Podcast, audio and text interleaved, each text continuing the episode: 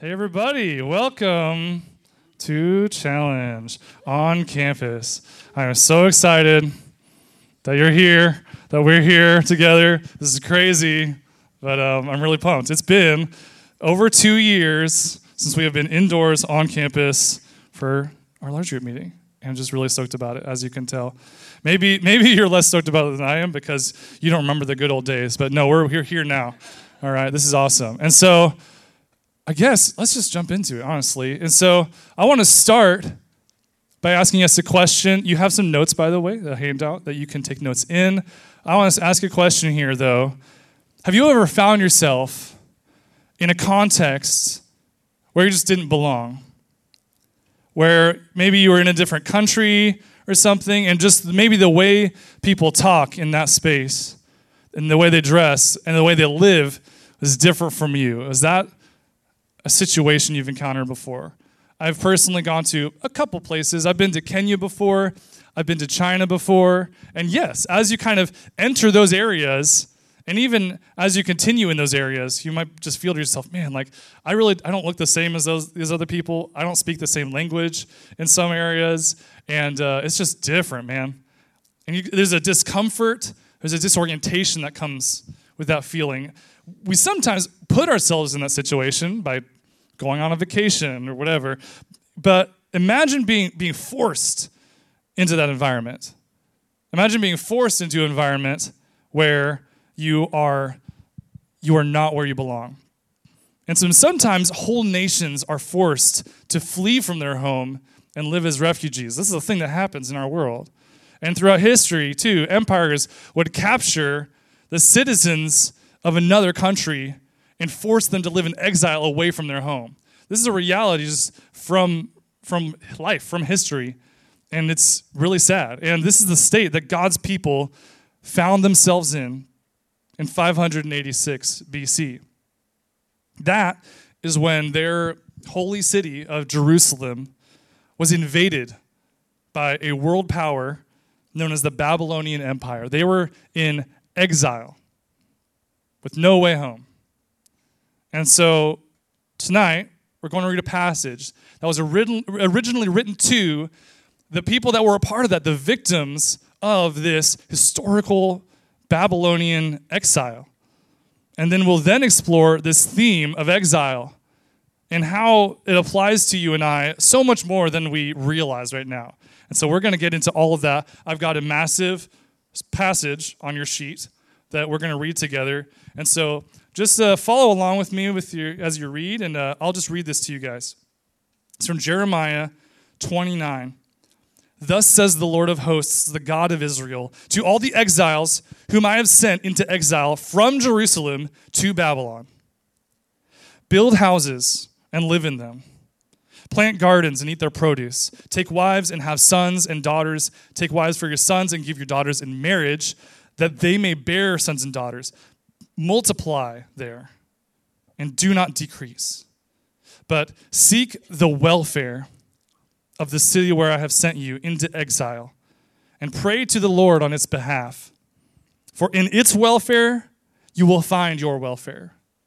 For thus says the Lord of hosts, the God of Israel Do not let your prophets and your diviners who are among you deceive you, and do not listen to the dreams that they dream for it is a lie that they are prophesying to you in my name. I did not send them, declares the Lord.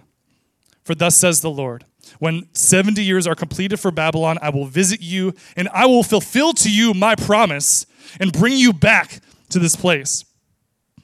For I know the plans I have for you, declares the Lord plans for welfare and not for evil, to give you a future and a hope.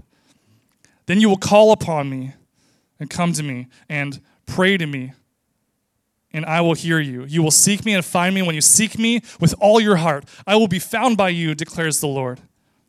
And I will restore your fortunes and gather you from all the nations and all the places where I have driven you, declares the Lord. And I will bring you back to the place from which I sent you into exile. That's a lot. That's a lot to unpack, but we're going to unpack it tonight. We're going to take it kind of bit by bit. And so, starting, the first blank on your handout is to settle your state of exile. Settle your state of exile. And so, this is kind of an overall idea that regards this passage, and then we'll get to more nitty gritty elements of it. But I want to tell you something that you might not know about yourself. You are in exile. You are in exile right now. Sitting here in this room, you are in exile, whether you, you know it or not. and when I say settle your state of exile, I mean that there are two options. There are two options. I'm going to explain all this. But you are either an ejected exile or an elected exile.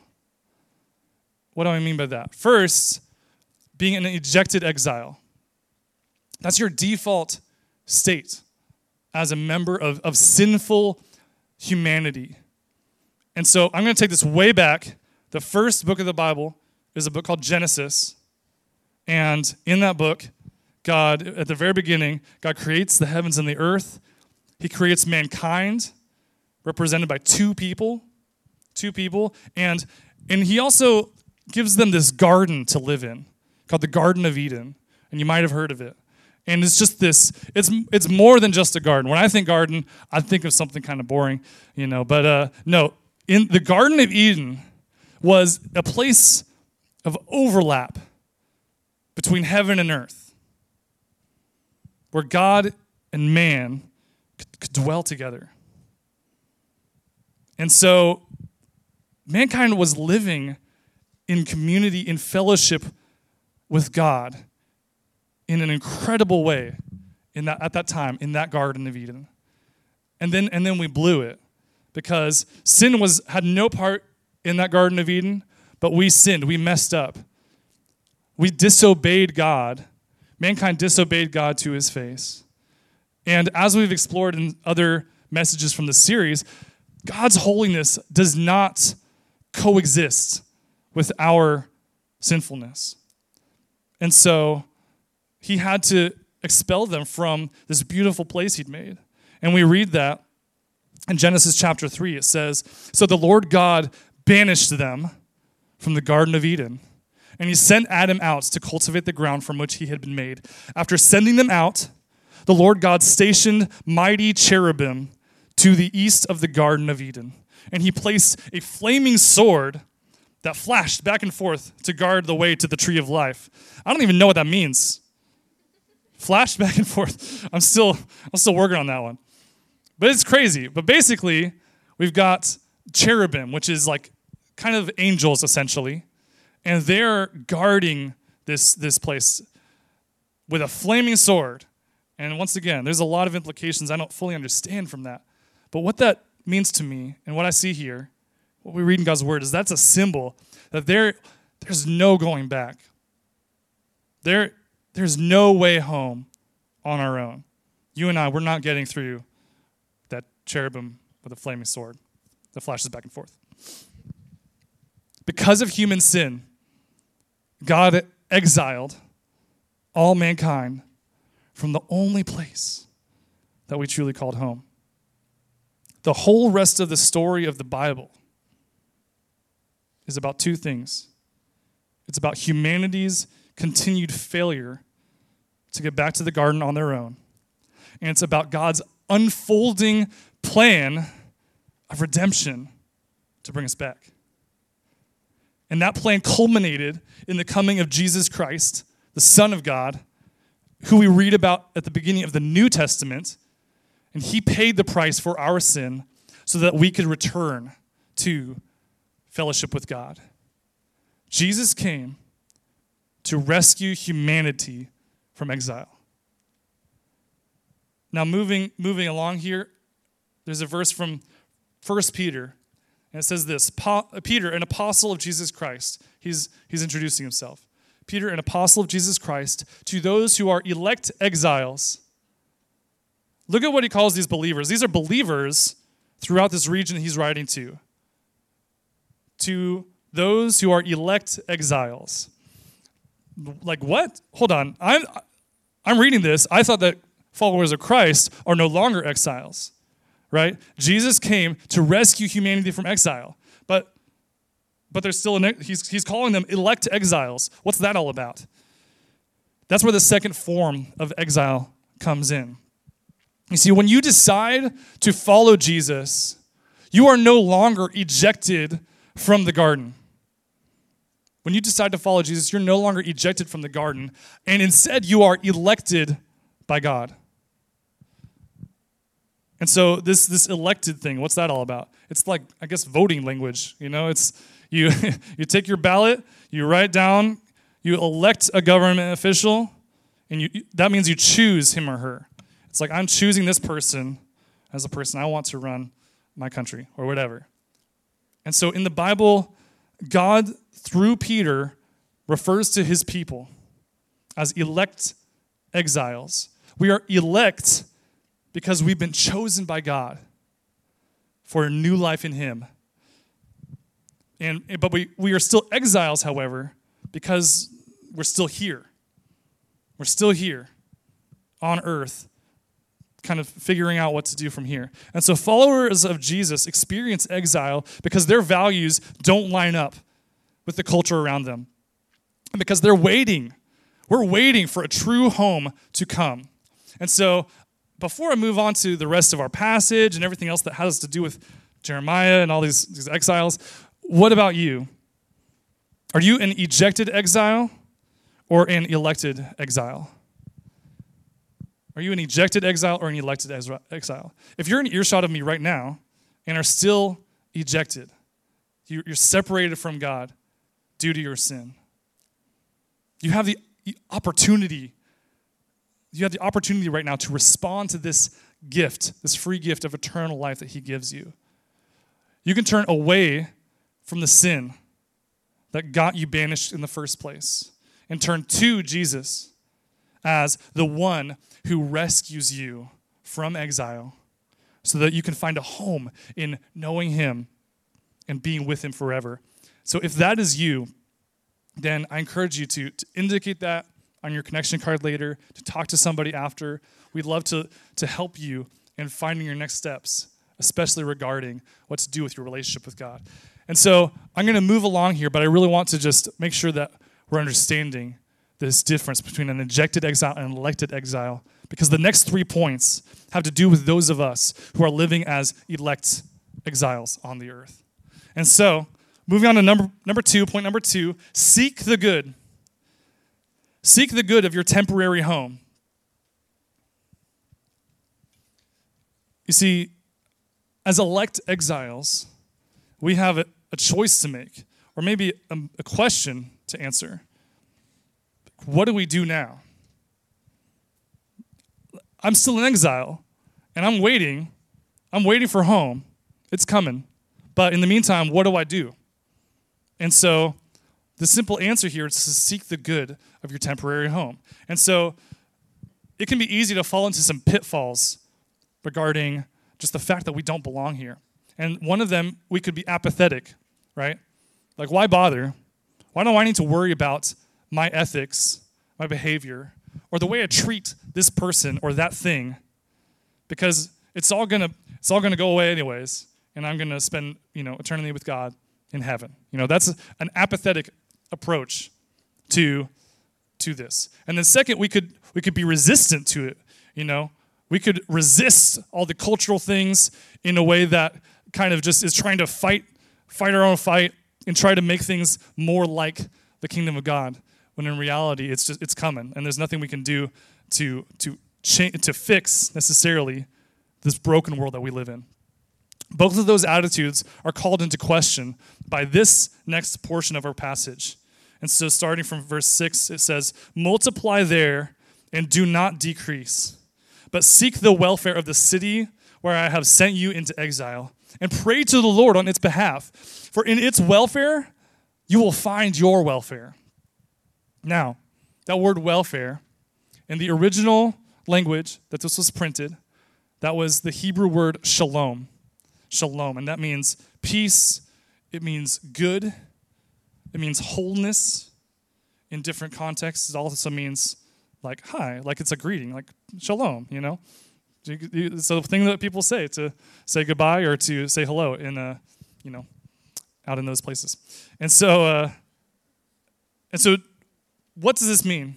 Seek the welfare of the, seek the shalom of this temporary home.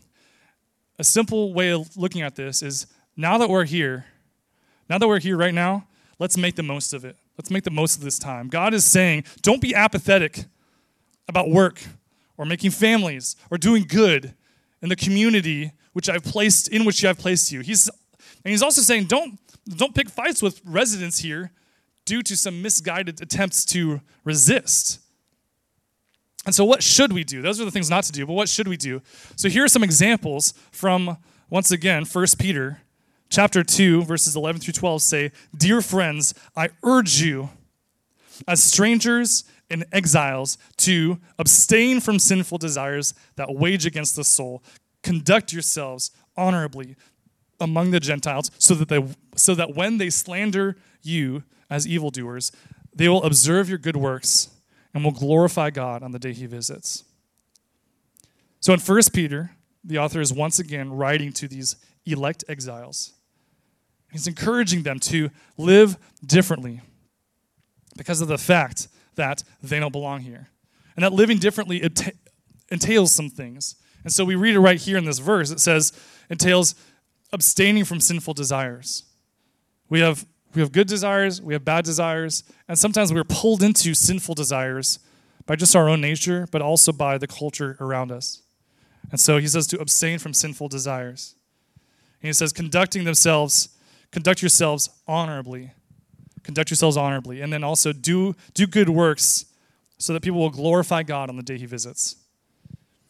And so, a really helpful quote for me as I was reading and studying this was from John Piper he says, We will serve our city best by getting our values from the city which is to come.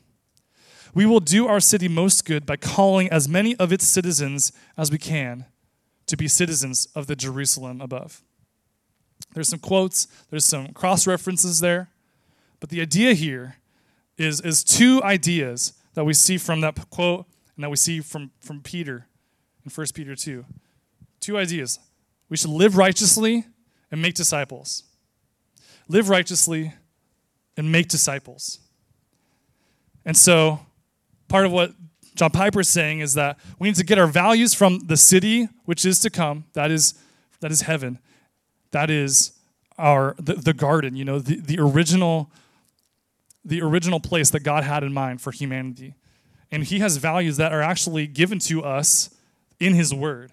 And so as we search the scriptures, we can actually help it can help us to understand what are these values that we can use in order to live righteously, live righteously and figure out how to do that and treat people well. And then another element of that is to make disciples. To make disciples. Piper says, we will do our city we will do our temporary home the most good by calling as many of its citizens as we can to be citizens of the Jerusalem above, because that place is not going to go away. It's not temporary. And so, the best, the most loving thing that we can do for the people around us is to share with them the saving gospel of Jesus, how he has rescued us from exile. And we can share that with them and invite them into that. And we can, as, as Jesus says in the Great Commission, teach them to observe all I've commanded you. And so those are those are some key elements of how we can seek the good of seek the welfare, the shalom of our temporary residence, our temporary home. So, moving to the third point, say no to false hope. Say no to false hope. Jeremiah 29 8 through 9, middle of the passage, for thus says the Lord of hosts, the God of Israel, do not let your prophets and your diviners who are among you deceive you. And do not listen to the dreams that they dream, for it is a lie that they are prophesying to you in my name. I did not send them, declares the Lord. So, the application here is easy. Stop listening to your prophets and diviners. Right, guys? You know what I mean?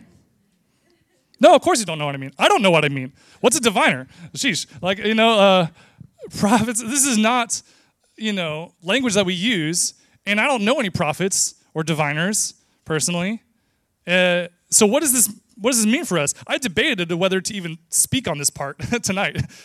I was I sort of left it out of my original draft because I was like, yeah, I don't I don't know how this matters to us. But it seems irrelevant.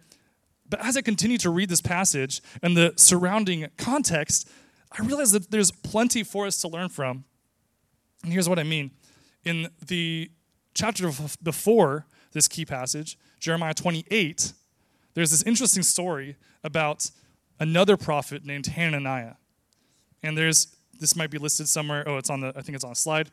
It says in that same year at the beginning of the reign of Zedekiah king of Judah in the 5th month of the 4th year, Hananiah, key character, the son of Azzur, the prophet from Gibeon, spoke to me, Jeremiah, in the house of the Lord, in the presence of the priests and all the people, saying, Thus says the Lord of hosts, the God of Israel, I have broken the king of the yoke of the king of Babylon Within two years, I will bring back to this place all the vessels of the Lord's house, which Nebuchadnezzar, king of Babylon, took away from this place and carried to Babylon. I will also bring back to this place Jeconiah, the son of Jehoiakim, king of Judah, and all the exiles from Judah who went to Babylon, declares the Lord. For I will break the yoke of the king of Babylon. Because what's that all about? Hananiah's over here basically like, this is the good news. Here you go. He tells the people what they want to hear. He tell, he's saying, This release from exile, it's coming soon. Don't be worried, guys. It's all going to be okay. And then, but later in the story, later in the chapter, verse 15, there's a little showdown thing. It's kind of fun. And Jeremiah the prophet said to the prophet Hananiah, Listen, Hananiah, the Lord has not sent you, and you have made this people trust in a lie. Therefore, thus says the Lord Behold, I will remove from you from the face of the earth. This year you shall die, because you have uttered rebellion against the Lord. In that same year, in the seventh month, the prophet Hananiah died. Hananiah was spreading lies, so God took him out. it's just how it went. it went down. And so it's interesting. And it, and it sheds light, though, on what we're reading in chapter 29. He's saying, don't listen to these guys. Don't listen to these guys. And even though you and I don't have false prophets and diviners spreading lies to us, there are some things that it's easy to be deceived by. It's easy to believe or be deceived into believing that prosperity is coming soon. You know, we can even take scripture sometimes. People, speakers, will take scripture like even verse 11 of Jeremiah 29, it says, For I know the plans I have for you, declares the Lord, plans for welfare, not for evil, to give you a future and a hope. This is a, this is a great verse. It might be on an Instagram bio somewhere in this room, but we can, we can sometimes take verses like this and, and twist them into meaning that we will experience momentary prosperity soon as long as we trust in God.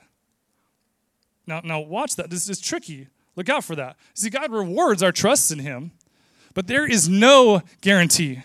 There is no guarantee that er- physical, earthly blessing will follow because we're still in exile. We're still in Babylon. And then, and if you read the New Testament, that confirms that followers of Christ who have been redeemed to Christ's election, we still struggle. Second Corinthians 4 says, We are afflicted. This is, this is Paul the Apostle speaking. We are afflicted in every way, but not crushed, perplexed, but not driven to despair, persecuted, but not forsaken, struck down, but not destroyed. Suffering is real. Suffering is real. And it might not come to an immediate end. It might not come to an end anytime soon. But it is not the end. It will come to an end in God's timing. Psalm 34 19 says that many are the afflictions of the righteous, but the Lord delivers him out of them all. Psalm 34 19. So we can count on God's sovereignty to use our pain for his glory. And we can count on God's deliverance, deliverance to rescue us if and when he wills it.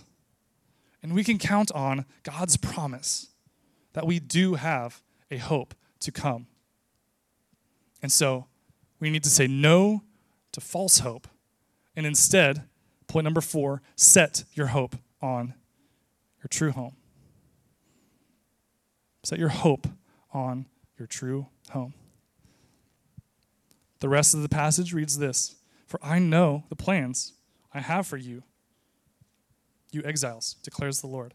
Plans for welfare and not for evil, to give you a future and a hope. Then you will call upon me and come and pray to me, and I will hear you. You will seek me and find me when you seek me with all your heart.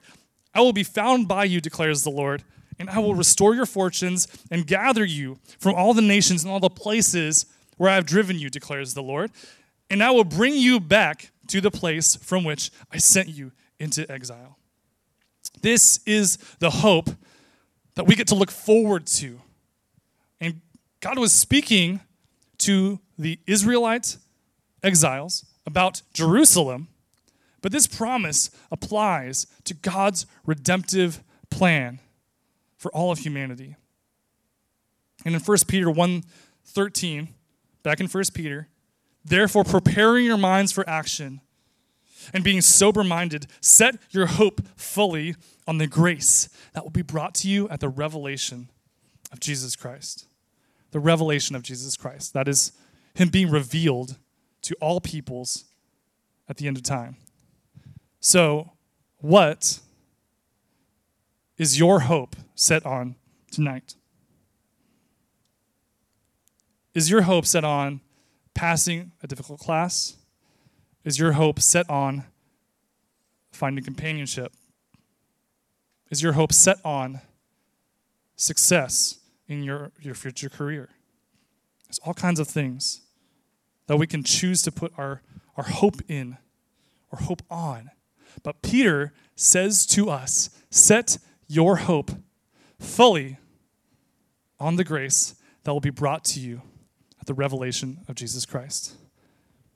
And, and this hope enables us to live joyfully in spite of our suffering. I have a quote from David Platt. He says, True hope is this God promises your suffering will end in the long term.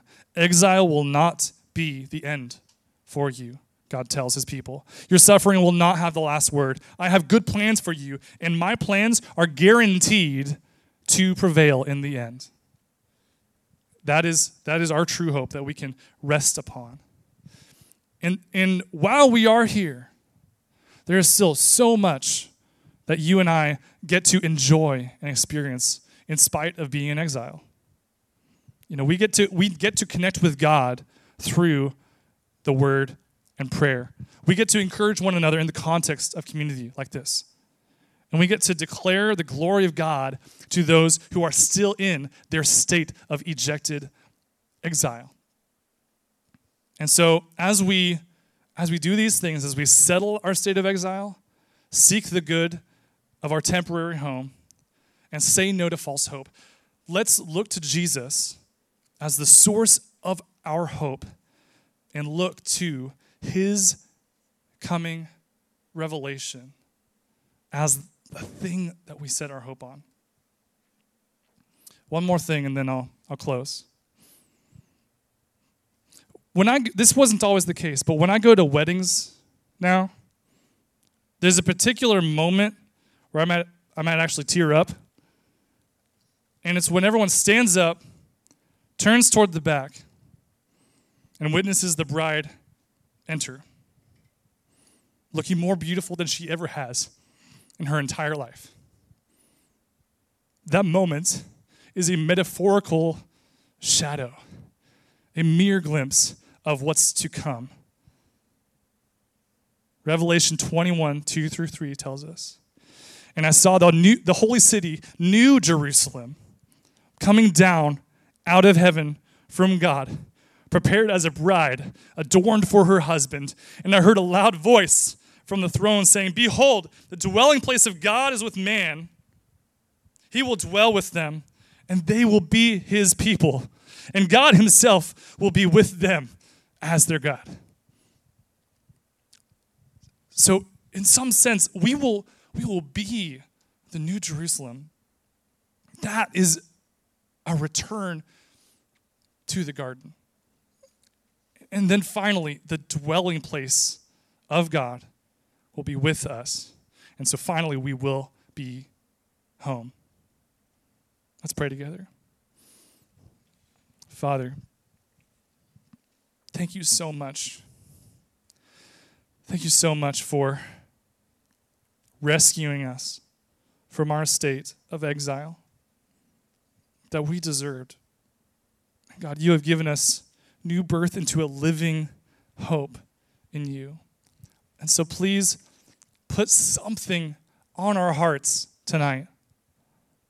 God, God, make this not return void, but use this word, your word, your spirit, to, to touch us and to help us understand our need for you if we've never committed our life to you, and help us understand our next step as exiles, our next step as we seek the good of this temporary home. And Father, just fill us with hope for what's to come. In Jesus' name, I pray. Amen.